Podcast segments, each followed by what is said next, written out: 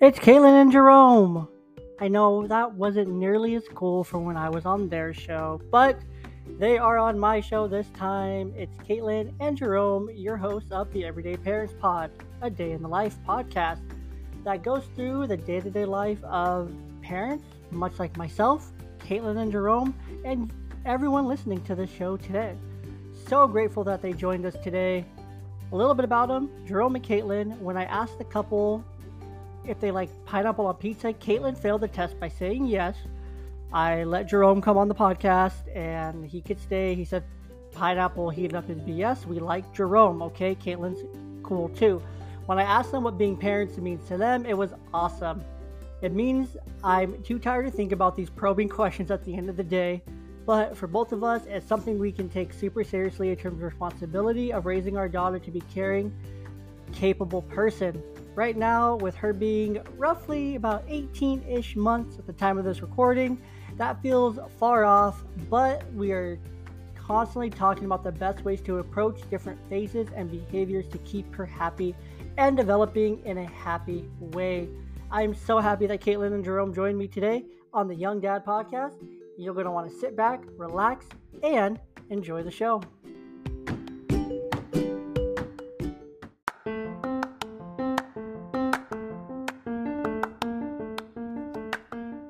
Ballboy Media presents the Young Dad Podcast with your hosts, the Young Brothers, Jay and Aaron Young. It's about that time for you to sit on down in your favoriteest, comfiest chair, grab a juice box, grab a snack, turn those headphones on up high, and let's talk.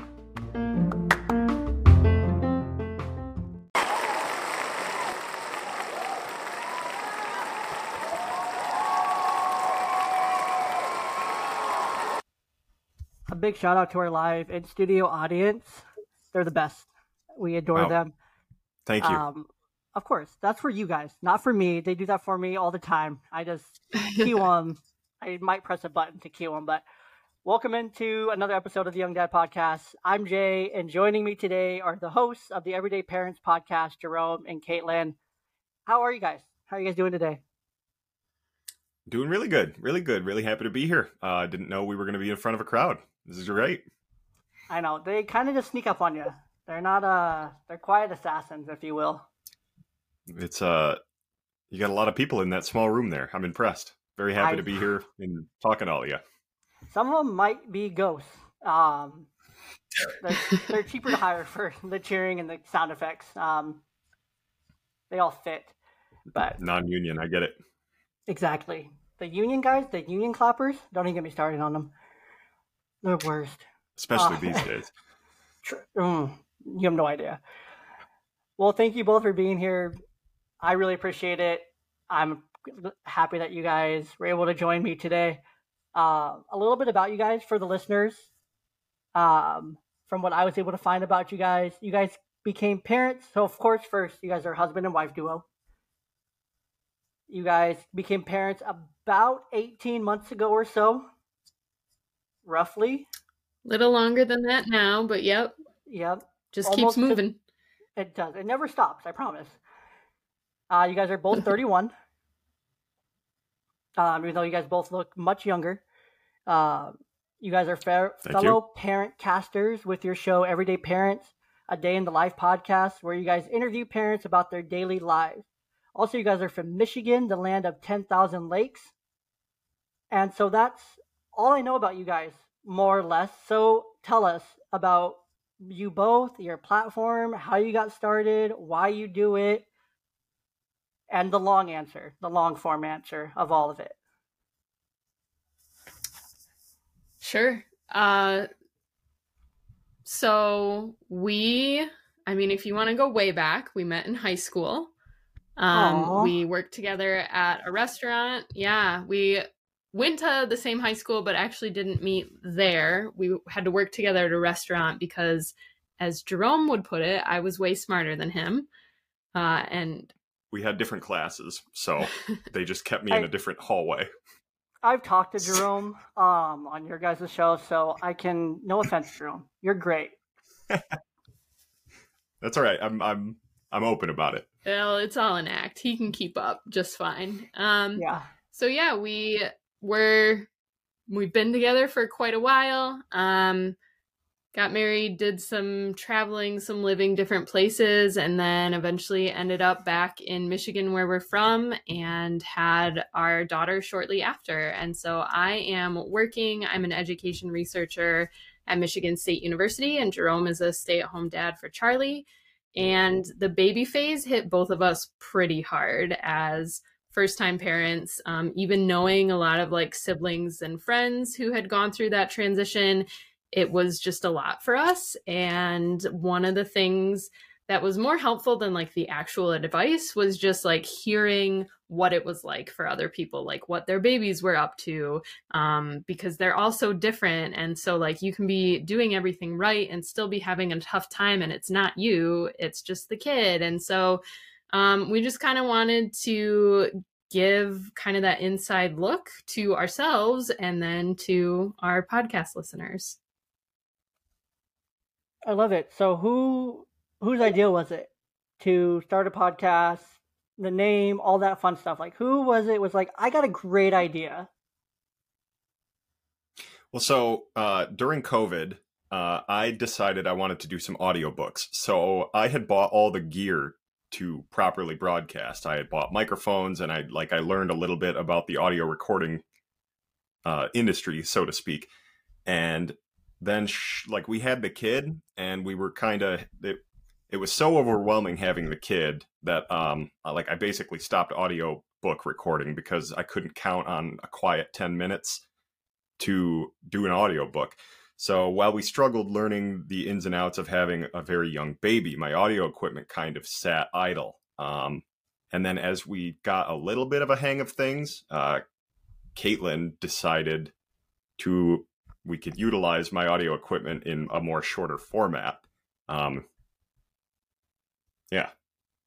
so, So it was kind of like a merging of I think I had the idea of interviewing people, and Jerome had the setup, and we workshopped the name for a long time. I remember sitting out on our back deck, like sifting through things. What was Jerome? My favorite part was coming up with names. I didn't you could say I was an unserious person about most of this. And she's a very hard worker and she's very good at, executing A, B, C, D, and on and on. So I was kind of like Raised and Confused was one he liked. I love that. I wouldn't let that one go. So it was almost Raised and Confused. Thank you very much. I support it. It's out there if anyone wants to nab it.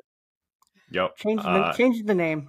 I had a whole laundry list of dumber ones than that, but I don't even remember them anymore. But that was that was my major contribution to what has otherwise been her seed idea. I'm like the Andy Richter to her Conan O'Brien, if anyone out there understands that. So might be a little that's kind of how we right now with all the writer strike right now. We might not want to jump too far into that. Yeah, there I go again. I'm so sorry. I know that union talk. But for you guys, can't get away from it, even on the pod. I know, you can never get away from it. So for you guys, becoming first-time parents. So I was, a little context here, I became a dad. I was 22. I was just barely 22. My brother was, when he first became a dad, he was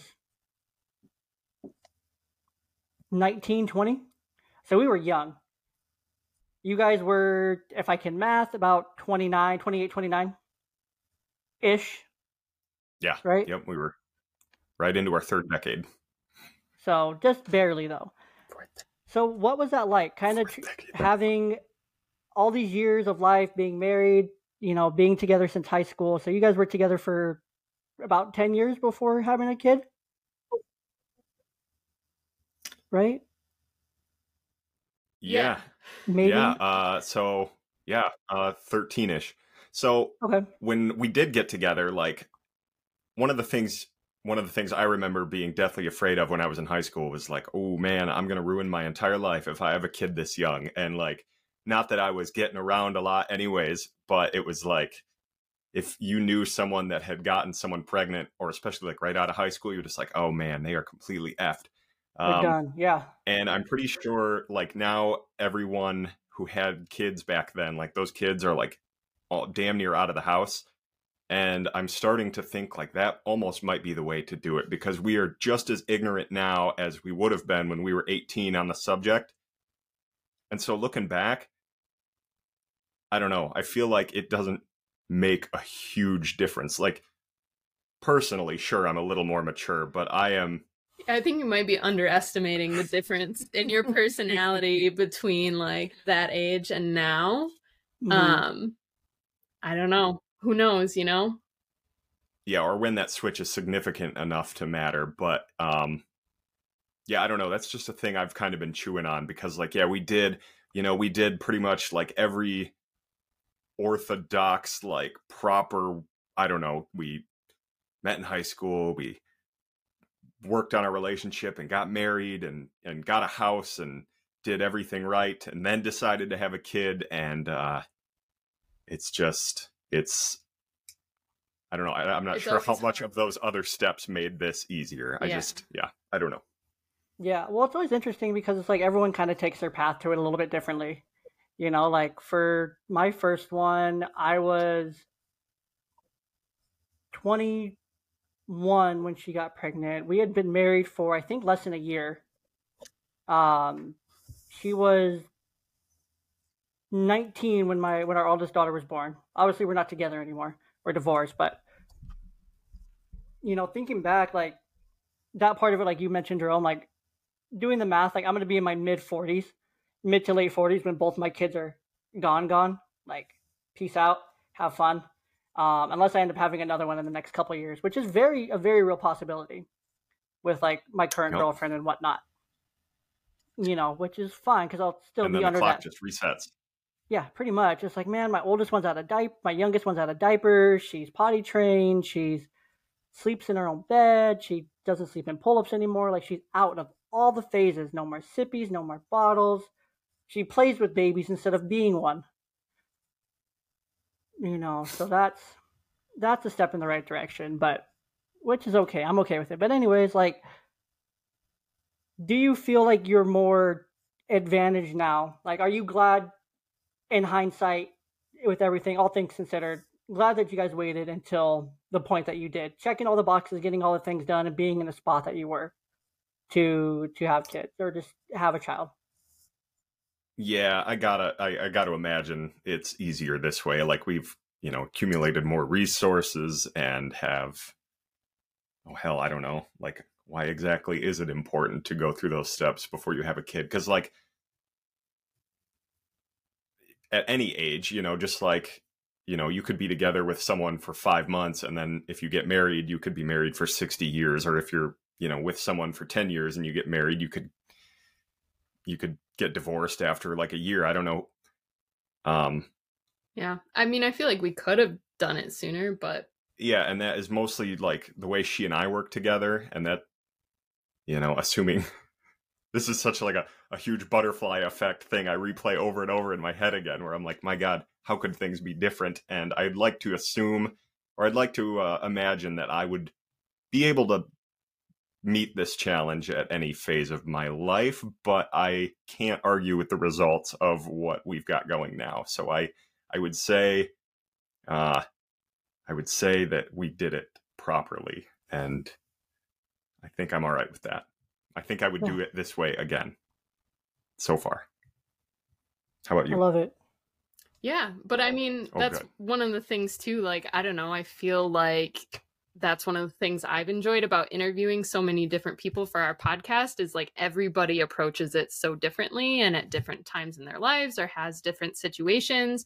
Or one of my favorites is interviewing folks who are in blended families where like, they had kids from prior relationships and then have formed new relationships and sometimes have had more kids with that new partner. And I love that perspective, because I feel like there's so many people who are in the stages before that, where they've split with the partner, they're a single parent, they're in that stressful period where they don't know what's coming next. And I love sharing those stories where it's like people have kind of come out the other side and they've formed these beautiful full lives, and they're still, you know, living it and raising their kids and enjoying it. So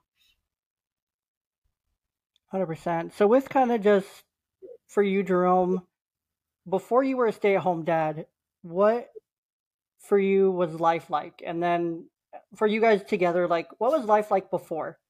Like career-wise, work-wise, just life in general, like before kid. If you remember those days, I know you guys have lost a lot of sleep. Memories kind of have faded since then. I get it. I do. More memories will fade. I promise. You're welcome. But take us to like the probably like the year or two prior versus to now, to where like Jerome, you're a stay-at-home dad. Caitlin, you're working. Like, what have those conversations been like to get you guys into your roles today? Yeah, so I have a lot of older siblings, and many of them, I mean, just because they're older, but they also like reached these phases of their life earlier than I did chronologically. And so in the years prior to us having Charlie, right, like we had a pretty awesome life. I think Dink's is dual income, no kids. So we both had full-time jobs, and we would like, I don't know, every couple of years, just like take huge vacations and go live fancifully in like different parts of the world. Fancifully might be pushing it. There were a lot of very cheap hostels and 4 a.m. bus rides, but my siblings would look at me and be like, man, I wish I had done what you had done before. Like I had like a career and stuff. So we also felt like we had gotten to see the grass on the other side, and we had actually kind of decided to have a kid right after coming back from one of those last trips. Now, COVID chased us home from that trip. So when we came back, I didn't have a job, and it was like, all right, I could seek out another job, or the time just kind of feels right. And like, I was perfectly fine doing the stay-at-home thing or giving it a try. What were you doing? So that was when we started. Like Wayne Campbell from Wayne's World, I had a vast collection of name tags and hairnets. So like it. I was a warehouse employee for Aldi, the grocery store. I would like stack orders for trucks. I did apartment maintenance for a student university or student housing complex here at the school she teaches at. Yeah, that was what I was most recently doing. Okay. I was just curious. So yeah, but like I've never been like a, yeah. Yep. And then, yeah, that's it. Yeah. And, I mean, I was getting my PhD for the years leading up to it as well. So I had like gotten my PhD, graduated, gotten a job, actually ended up job hunting while I was pregnant too, because the job I had was like temporary and I just didn't want to deal with that. So got my next job, and I don't know, it was just always kind of natural that like I've always been very career driven and Jerome's been very driven in different ways, and that has worked out very well for us. So it was a pretty natural decision, I think, for him to stay home. And you know, we kept checking in with it because like I said, we both found the baby phase very hard, and so you know, he's doing that nearly full time. So we checked in with it throughout, but it just kind of kept getting easier and still enjoying it. So love it. So you mentioned that baby phase being hard on you guys a couple times, and that first baby phase, that first time for everyone is hard, but for you guys transitioning into your career, you know, with your PhD level of your career, Jerome, you were transitioning to this very new phase of life, being a dad, being a stay-at-home dad, and COVID and all those impacts. So for you guys, take us through, like, not the intimate details of the course, but what were some of those, like, mental and, like, emotional struggles for you guys? And what, just on, like, a broad level, what did those check-ins, like, sound like for you guys? Like, how did you guys check in with each other? Because I feel like that's really important to check in with your partner during that, as it's called or referenced to in some like birth education stuff, that fourth trimester. So what was that like? Yeah, the first check-in that I remember distinctly, we were sitting on the couch. Charlie was like 10 days old and we were sitting on opposite ends of the couch, and like she had just gotten to sleep or something. And I like reached over to grab his hand and he reached over to grab mine, and we just like looked at each other and we're beyond exhausted. And he was like, should I get a vasectomy? And I was just like, maybe, like this is a lot. It was just like the constant need for us to both be like always engaged day and night to keep a baby alive. It's so complicated. Like just the simple things, the sleep and the feeding are so complicated at first. Yeah, we had started like shift sleeping. So I would, because Charlie would, our daughter would only contact nap basically. So overnight I would grab like a big Monster energy drink and I would watch like hockey or play a video game so that our daughter could sleep on my chest for like 6 straight hours while Caitlin was able to rest. And then, you know, when Caitlin woke up, I'd drop the baby off. And so like, we weren't even really seeing each other. I'd give Caitlin the baby and I'd go to sleep for like 5 hours. And then I'd get up and I'm like, how can I get you food? Cause you haven't moved. Yeah. So it was just constantly like, I don't know. It was like just like a tag team boxing match or something, if those even exist. Where like, but the guy we're fighting is just beating our ass. Yeah. So. But then I was lucky to have, like, by U.S. standards, a decent maternity leave. So I had 12 weeks. So that's really that full fourth trimester. And things were easier by then. I was also lucky to be able to continue to work from home, especially because Charlie never, ever, ever took a bottle. She would only nurse. Mm-hmm. Didn't matter if I left the house for a very long period of time. Yeah. So by the time Jerome was like on full-time dad duty, we were a little bit more in the rhythm. And just kept kind of, I don't know, having periodic conversations in the evenings, again, looking at each other all exhausted and being like, how are you doing? Yeah, there were a couple times where I was like, I would be so visibly shook that she's like, do you just want to get a job? And like, we can figure out daycare or something. Like, I think we had that serious conversation probably 2 or 3 times. Mm-hmm. But it never really lasted more than like a day for you. And that's where I was like, all right, yeah, I'll get a job. By the time I'm interviewing, I'll be over it, or we'll be on to a new phase or something. So it was never bad enough that we decided to change course. But, Jesus, I don't know. It's so hard to do anything or to feel anything when you just aren't sleeping. Yeah, it's hard, but things have gotten so much easier now that it's great. Honestly, it's completely flipped. It's a lot of fun, especially for the age that your guys' daughter's at. She really starts to, just like milestone-wise, she kind of starts to detach from Caitlin a little bit.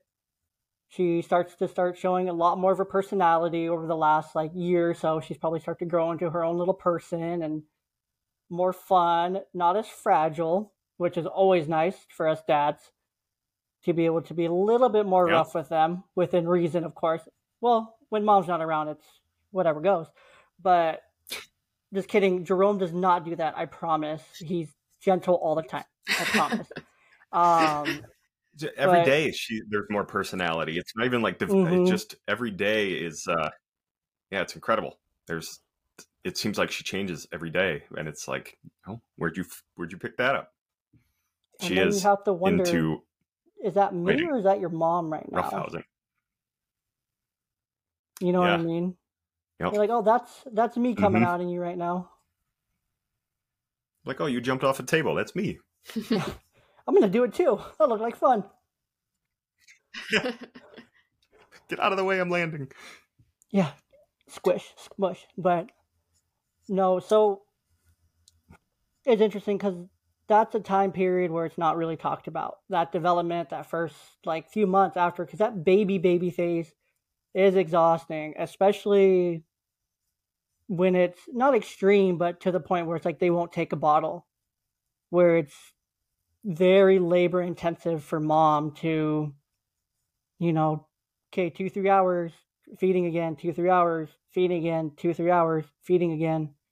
Like that's exhausting. Like that's hard. And it's for you as a partner, Jerome, how did that not partner, husband, I don't like using the term partner. I know it's more PC, but for you in that situation, what kind of things did you do during that phase of nursing where it was all the time, only with mom? Like, how did you handle that? And what kind of support did you give Caitlin? That was the worst part, was that in our plan where I could stay home with the kid, like I'll be able to feed the kid. So for a while, like because she needed to feed so frequently, it was like I was almost completely useless. Like I was still present and like trying to help, but she needed to eat like every 45 minutes or something, and absolutely wouldn't take a bottle. One of the ways like I tried to be helpful I just was convinced she would do it. Like I was like, what's the secret? I had messaged my older siblings. I had made phone calls. She was like, all right, maybe the smell of Caitlin is making it so she won't take a bottle. So I would, find a comfy room upstairs and take Charlie somewhere and in the dark and try and fool her into taking this bottle. I tried different temperatures, different quantities, like a formula, maybe a mix of formula and milk, like what amounted to like a lot of dishes and a lot of wasted, time. And I was convinced I would get it. And every time it failed, like it just hurt all over again. So it really was like, I couldn't even do the job that I had decided, like I was going to be I couldn't fulfill my role, and I couldn't ultimately like buy Caitlin any time to leave. Like she couldn't leave this child. She tried to go to Chicago for like a night, or was it 2 nights? Yeah, it was supposed to be 2 nights. She just tried to go to Chicago for 2 nights, and I was like, all right, this is the ultimate test, because I was like, this baby's not going to kill itself. Like it's going to eat if it's hungry enough. Mm-hmm. And so she left at like in the PM, and Charlie ate a little bit. Our daughter ate a little bit of food, and didn't go well, but I was like, whatever, next meal, I'll get her. So we ended up going to bed, and like she slept through the night that night, which she never does. I woke up all panicky at like 6 a.m. because I hadn't been woken up in like 8 hours. Yeah. And then I was like, oh my God, this kid is dying. Like they had no... she woke up, wouldn't eat again. And I'm sitting there like crying. I'm like, please, you have to like work with me. Just eat this. And she wouldn't. And it went so poorly that I had to call Caitlin and tell her, I'm like, you got to come home now. Like, I don't know how much longer this kid's going to make it. She hasn't eaten in like 18 hours. Oh, that's the thing. When she did wake up, like her diaper was dry, which had never happened before. So she wasn't peeing. She wasn't eating. She honestly seemed like lethargic. I was like, oh shit, she is just going to shut it down. So I was like, drive very carefully and come back here and we'll try again. And Jesus, she just never took the bottle. So, if Caitlin's strapped to the couch feeding this kid, I was like, all right, well, what can I get you? What can I do? What do you need? Set up Netflix and bring me food. Yep. Can I charge your controller while you're sitting there? And like, so that was the best way I could, other than continue trying. I kept trying. And then eventually the day came where Charlie would like eat applesauce and mashed potatoes. And then I slowly got more and more to the point where I could be more useful, and made me feel a lot better because, it was like just the smallest glass ceiling in the world, where I was like, I know what I got to do. They won't let me. So that sucked. That was really hard. Yeah, no. And I can remember some of those nights where the bottle didn't work or the feeding didn't work. And a lot of tears were shed. Can agree with you there. It's a very... Yeah, the kid would wake up in the middle of the night to be fed, and like I couldn't do that, so Caitlin couldn't sleep through the night. Like it just manifested itself in every facet of our day. And yeah, it made for a hard little while. Mm. Yeah, no, it's not easy. That's for sure. So for you guys now, kind of being almost at the 2-year mark, coming up on that mark now, what have you guys done just as a couple to, you know, stay connected through this phase, you know, work and then the stay-at-home life? And how do you guys connect, and what kind of changes have you seen in your guys' relationship with like the baby and going through? We're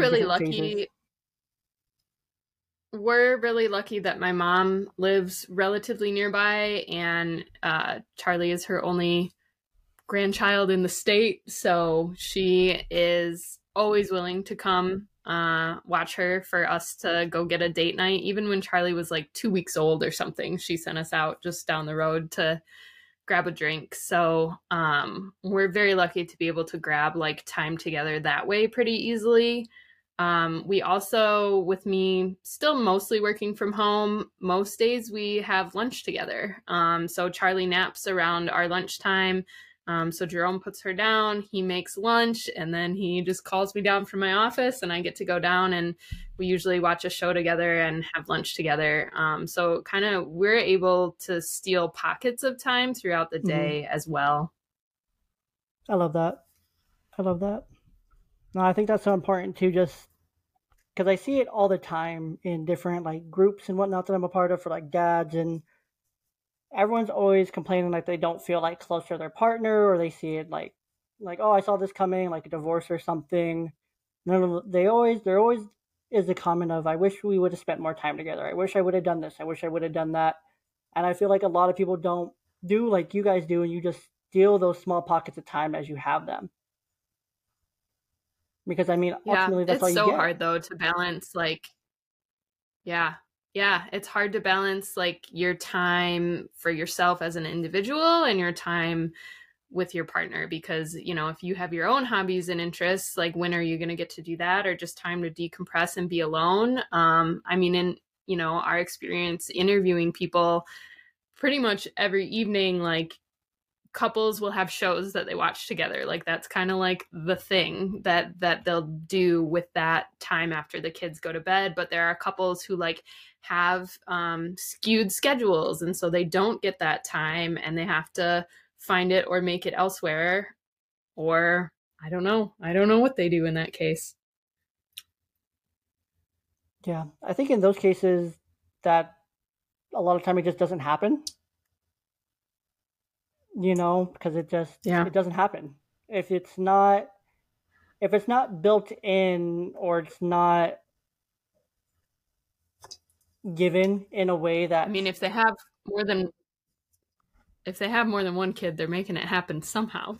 That's very true. I mean, you gotta fall asleep at some point, and you'll be in the same bed at one point or another at some point. But I mean, they still make it happen. But at the same time, like, that's just one part of it, you know? It's not connecting in all those other ways that are so vital to a relationship, you know? The communication, the conversation, the emotional connection, the mental connection, all those other needs that need to be met. Yeah, the physical needs met. Great. But at the same time, that only gets you through for so long. Yeah, it's little stuff. Like I'll take videos of Charlie throughout the day when she's not there.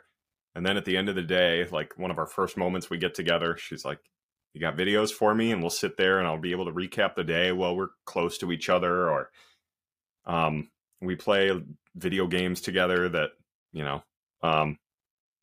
So we're kind of satisfying that like hobby itch, you know. Mm-hmm. Or even like we go to a gym that has daycare, and even if we're not like working out directly together, we're like both getting that like individual time while Charlie's awake, so that we have a little bit more of that energy for time as a couple later. 100%. All gyms need to have some kind of childcare. 100%. I go to one, and I feel like it's been amazing. It's like the most expensive gym in like the area. or like one of the most expensive. There's two of them that have, the two big ones have childcare, and they're both pretty expensive, but it's like, it's worth it. Like, it's the only time that I know, like, even on the weeks I do have my kids, like, I know I can still go and get a workout in. I can still do these things. It's good for the kids too. You know, cause she doesn't have, you know, a lot of like nieces or cousins or whatever in the area. So she doesn't get a ton of socialization with other kids her age. And she's like, I swear to God, like these people that work this daycare at this gym love her. And like, she's got like a connection with some of these people, and I have no idea what goes on in there. But she's happier for it. And yeah. So it's a win-win. I didn't understand the importance of that, but yeah, it's been pretty dynamite. And yeah, also like, just, huge. I swear to like, I go to the gym way more just because I'm like, oh, there's an hour and a half that I'm not. So yeah, I'm fitter than before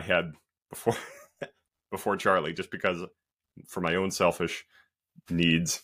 100%. But at the same time, when you do become a parent, you kind of do have to have selfish needs at the same time. Like you do have to take that time for yourself. It's really hard.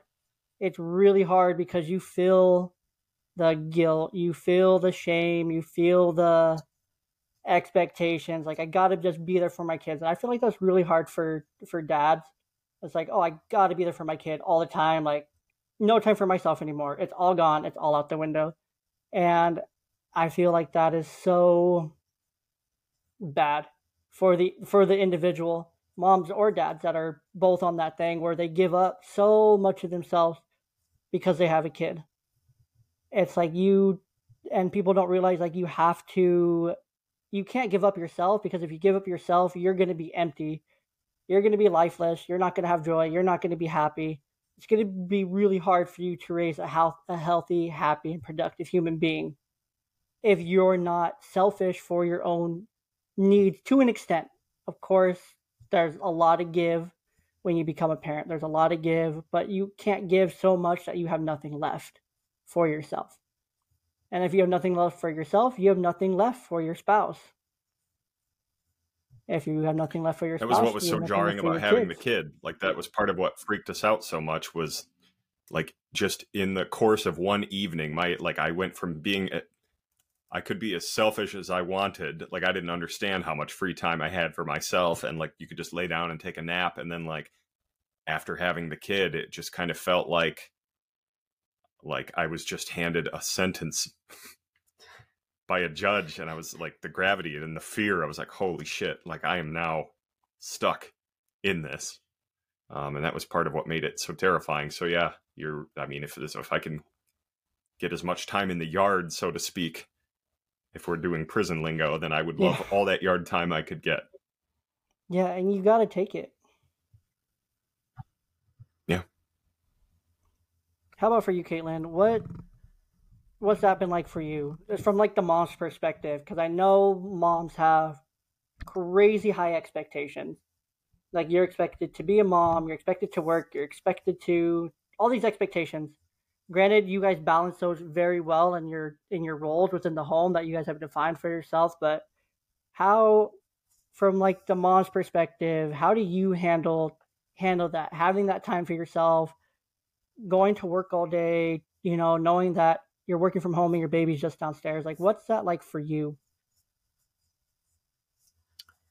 Yeah, I mean, I'm really lucky that I like my job. And even though, you know, I take it very seriously and work very hard, it's not like a high stress position. So that helps a lot.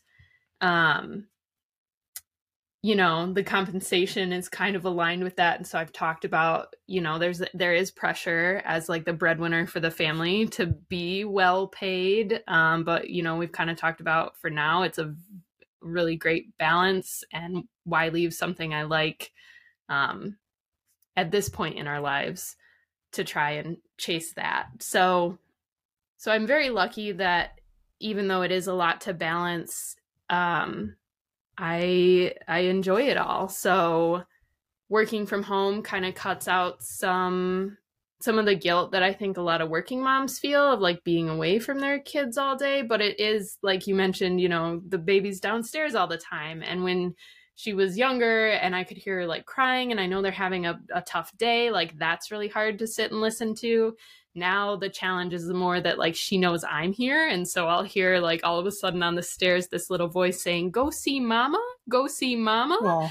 And then like have to rush to mute the meeting I'm on or whatever it is. But of course, she's welcome to come visit. It can just be distracting. Yeah. So I'm glad to be able to go into the office as well for like those focus days. And then, I mean, like we said, the gym has been incredibly helpful. And now that she's older, like it's also just like we can go do things that we both enjoy. Like we can go for a bike ride and I love doing that and she loves that. And it's definitely gotten way easier. The first 6 months in particular, especially with her only nursing, were very hard in terms of like I didn't have my own identity, it felt like, outside of being her mom. But I feel like I've really kind of grown back into that now. And right now we're at a balanced place. But the thing about balance is it's like a verb. It's always changing. So. Very true. Okay. So just one last, to kind of start us wrapping up here. You mentioned through all your guys' interviews and routines that you guys have observed and talked to people about that you can divide people into two types, and I'm curious to know more about this. The ones who wake up before their kids and the ones who don't, because I recently had a conversation at work about this, and for my coworkers who are pretty much all female and moms, they all say that, oh, you don't wake up before your kids because you're a dad. Like, that's just a dad thing. So I'm like, well, sometimes I wake up before them, but yeah, not always, but please take me into that because I'm very curious. Yeah, well, so having edited our episode at the time that you were talking about your daily routine on our podcast, you were waking up before them to give yourself a little time. But I normally do. Yeah, I still do. I do not. Except on weekends. I also do not. I am not one of the early risers. I've never really been a morning person. And even there are even some parents, though, who are like, yeah, I wasn't a morning person, but like I have to have that quiet time. I have to have that me time in the morning to kind of get up, get my coffee, be a little bit of a human before I deal with the chaos. You know, it would be interesting to look at, too, whether there's any correlation with like being a parent of one kid versus multiple kids. Yeah. Where I think if you have more kids, you might need that quiet time a little bit more. You might have to wake up before them to get that morning time. But yes, it's like a very clear divide. It's like this is the routine. I get up before them, or this is the routine. They wake me up at about this time. Like it's, you are one type of person or another on that binary. I will go so far as to do like most of the stuff I need to do in the morning, like the night before. So like she's got like one cup that she loves. And so I'll wash that cup in the dishwasher at like the moment she goes to bed so that I can empty the dishwasher before I go to bed. So I don't have to do it in the morning. So I can fill her cup in the morning. Like it's a giant song and dance. And so I'm at the point right now where I'm still, I still take time for myself at night, so I don't have to do it in the morning, because I'm also, she's not super consistent when she gets up. So, I mean, I could be able to sleep until 8 p.m. or 8 a.m. And so I'll just roll those dice every night that, you know, if I go to bed at midnight, it could be 6 hours, could be 8 hours. I don't know. We'll find out. Yeah. Point is, I'll be ready to go in the morning. True. And you guys exactly are getting to that. You guys are getting to that age with her where her wake up times are going to be a little bit more unpredictable for a little bit before they settle in. Like my 2.5-year-old right now is kind of all over the place when she wakes up. Like the other morning I woke up at 6:30. I turn around at 6:40 and I'm drinking my greens, and I turn around and I see a little human being standing there next to me in the kitchen. And I'm like, why are you up right now? And then the next day she's up at like 7:30. when she's supposed to be. Or Saturday morning, like I was sleeping in, and then she didn't come out of her room because I don't wake her up. Like I don't wake them up on weekends. I just kind of let them wake up and hang out in bed. Like my older one hangs out in her bed. Like she'll get out of bed. She'll grab her Switch. She'll go back into bed for a little bit, or she'll turn on the TV or something. She'll just relax. The other one will still be sleeping, but when they're ready to be functional, nice humans, then I want them to come out of their room. I don't force them. It's one of the dangers of having two girls is you kind of got to let them warm up and acclimate to how they're going to be that day. But if I hear screaming first thing in the morning, I know it's going to be a day. Because sometimes the little one likes to get out of her bed, climb up the ladder to her sister's bed, and start jumping and bouncing and waking her up. So God help you. It's a true joy. So wait until she starts. It's fun. Like the age that you guys are going into with her is so much fun. It's so much fun because she's going to just start being a little two-year-old. Terrible twos aren't that bad for girls. It's the three-nager phase, the three-nager, the four-nager, when they have all the attitude, all the sass, all the fun, all the everything. They're fully talking. They're talking back. They're very functional, smart, funny little humans. And you quickly realize this is how I was when I was a child. And I should probably go call my parents and apologize. I've already done that to my mom too, because like she had a bunch of kids. So I was just like, God bless you. Thanks. Yeah. There'll be a lot more apologies calls in the next year or so. So let your mom know I'm going to be calling you a lot. So, but no, it's a fun age for you guys. So kind of just to wrap up here, if you guys had to leave just one kind of like parting wisdom or the thing that you would want new parents to know or parents who are struggling know from everything that you guys have gone through and learned from your podcast and whatnot, what would that parting wisdom be? I would say, especially in that first year, everything is a phase. Yeah, it might suck right now. That's legitimate. But it won't be like that forever. And every baby is so different. You're not doing it wrong. Feeding them and their sleep is just so complicated. It's a mystery. It changes all the time, which loops back to that first point of it's all a phase. Yeah, I don't think we talked to a single person who felt competent. So I took great solace in that, it's not like,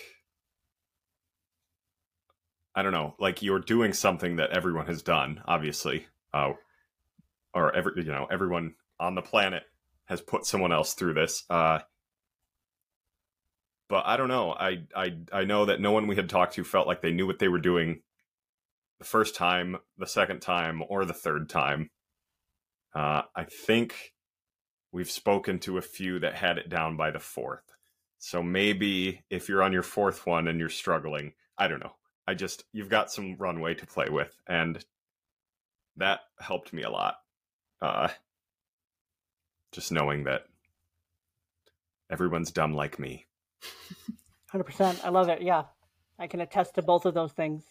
Like you said, Caitlin, it's phases. It's not going to last forever. It's not. And kids are going to keep going through phases. Your daughter's going to keep going through phases. Some things will last an hour. Some things will last 10 months. Different obsessions and things like that.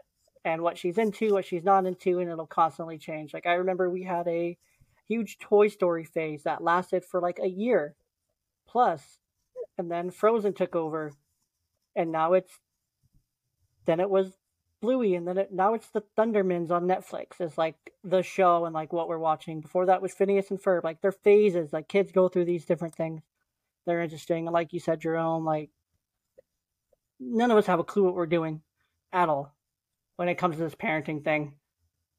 But we're all doing our best, and I think doing your best is enough. And that's, like you said, take solace in it that no one has it figured out. No one can do it alone. and we're all here to help each other. We're all here to support each other. And as long as you're doing it and you're waking up every day and your kids are healthy, happy, and having a good time, you're doing something right. That, you know, don't measure yourself, don't compare, but take solace in that. 1, 2, 3, maybe the fourth is the key. I'll let you know if I get there. Or if you guys beat me to having 4 kids, and let me know if you guys get it figured out by then. So, yep. That's a good point. If you think about, like, I'm used to the idea of phases as like an expression of personality. Like, we're old enough to remember the phases we went through as, like, you know, teenagers or youth. And I guess I never really considered, like, Charlie's phases being just temporal like that. Like, it's not an expression of her personality, but her biology. Mm-hmm. And I guess if you take that a step further, you're talking to me in my own kind of phase at this moment. And so I... Just no, like her, our age, we go through eras. We go through eras. Right. Okay. Yes, I like this. I've never really thought of this track before, but that's interesting. I'm going to chew on that.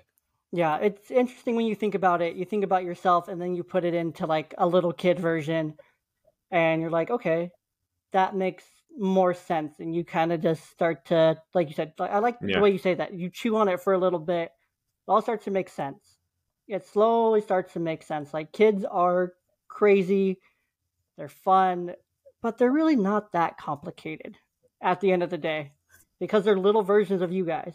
You know, they're little versions. My kids are little versions of me. Charlie's a little version of you guys. And so you can predict these things. You can see how they're going to play out. You can see different personality traits. Like, okay, that's more... Jerome's like, okay, that's not me, because I'm not like that at all. And then you show Caitlin a video or something like, oh, yeah, I was like that. Or I resonate with that. Like, that's more me right there, kind of thing. And have those conversations and just talk about, you know, okay, if that's more you, how do you handle that? You know, and being a girl dad, it's not for the faint of heart. So you're 18 months in, roughly. You got this. Being a girl dad is the best. It is the absolute best. I can't speak for being a girl mom. I'm not a mom, but being a girl dad is phenomenal. Get some, like, girl dad shirts and hats. You won't regret it. They're so fun. But guys, thank you so much for coming on. I really appreciate it. I appreciate the time, the conversation, the insight, all the fun that our now 2 conversations have been. So. Yeah, good to see you again. Thank you so much. It's been a pleasure having you guys, and let's let our ghost audience clap us out. So thank you guys again. We appreciate you guys. Yeah, thank you, everybody. Before our audience claps us out, tell all the people where they can find you guys on social media. Yeah, most active on Instagram at Everyday Parents Pod, but you can also find us on Facebook, Everyday Parents Podcast, and on Twitter at Everyday Parents with a Z. Are you guys on the threads? I haven't jumped into threads yet. Jump on the threads. We're not bold. It's fun. It's a good time. I've been, I like to copy and paste things from dad's groups over to threads just to try to, like, get engagement and stuff. It's really interesting. Threads is fun. Threads is fun. Sure. You're not copying anything or anyone. All right, well, maybe we'll see you there. You will. Join me over on Threads. It's super fun. But again, guys, thank you so much. It's been a lot of fun. Yeah.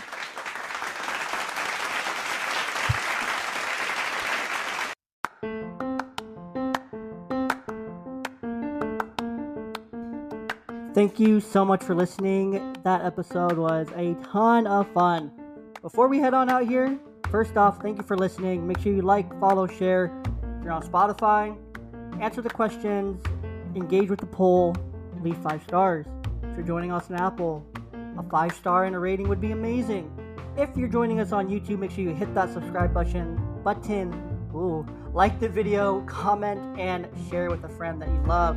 Any other platform, we're on so many. Make sure you rate, review, comment, and share the podcast with a friend. Also here, make sure you follow us at Young Dad Pod. You can follow us on YouTube, Instagram, Twitter, and Threads as well. The website, of course, ballboymedia.com.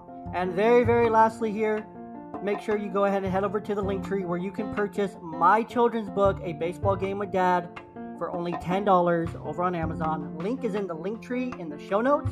You'll want to get your copy. Thanks, y'all. Have a good one. One love. Blessings.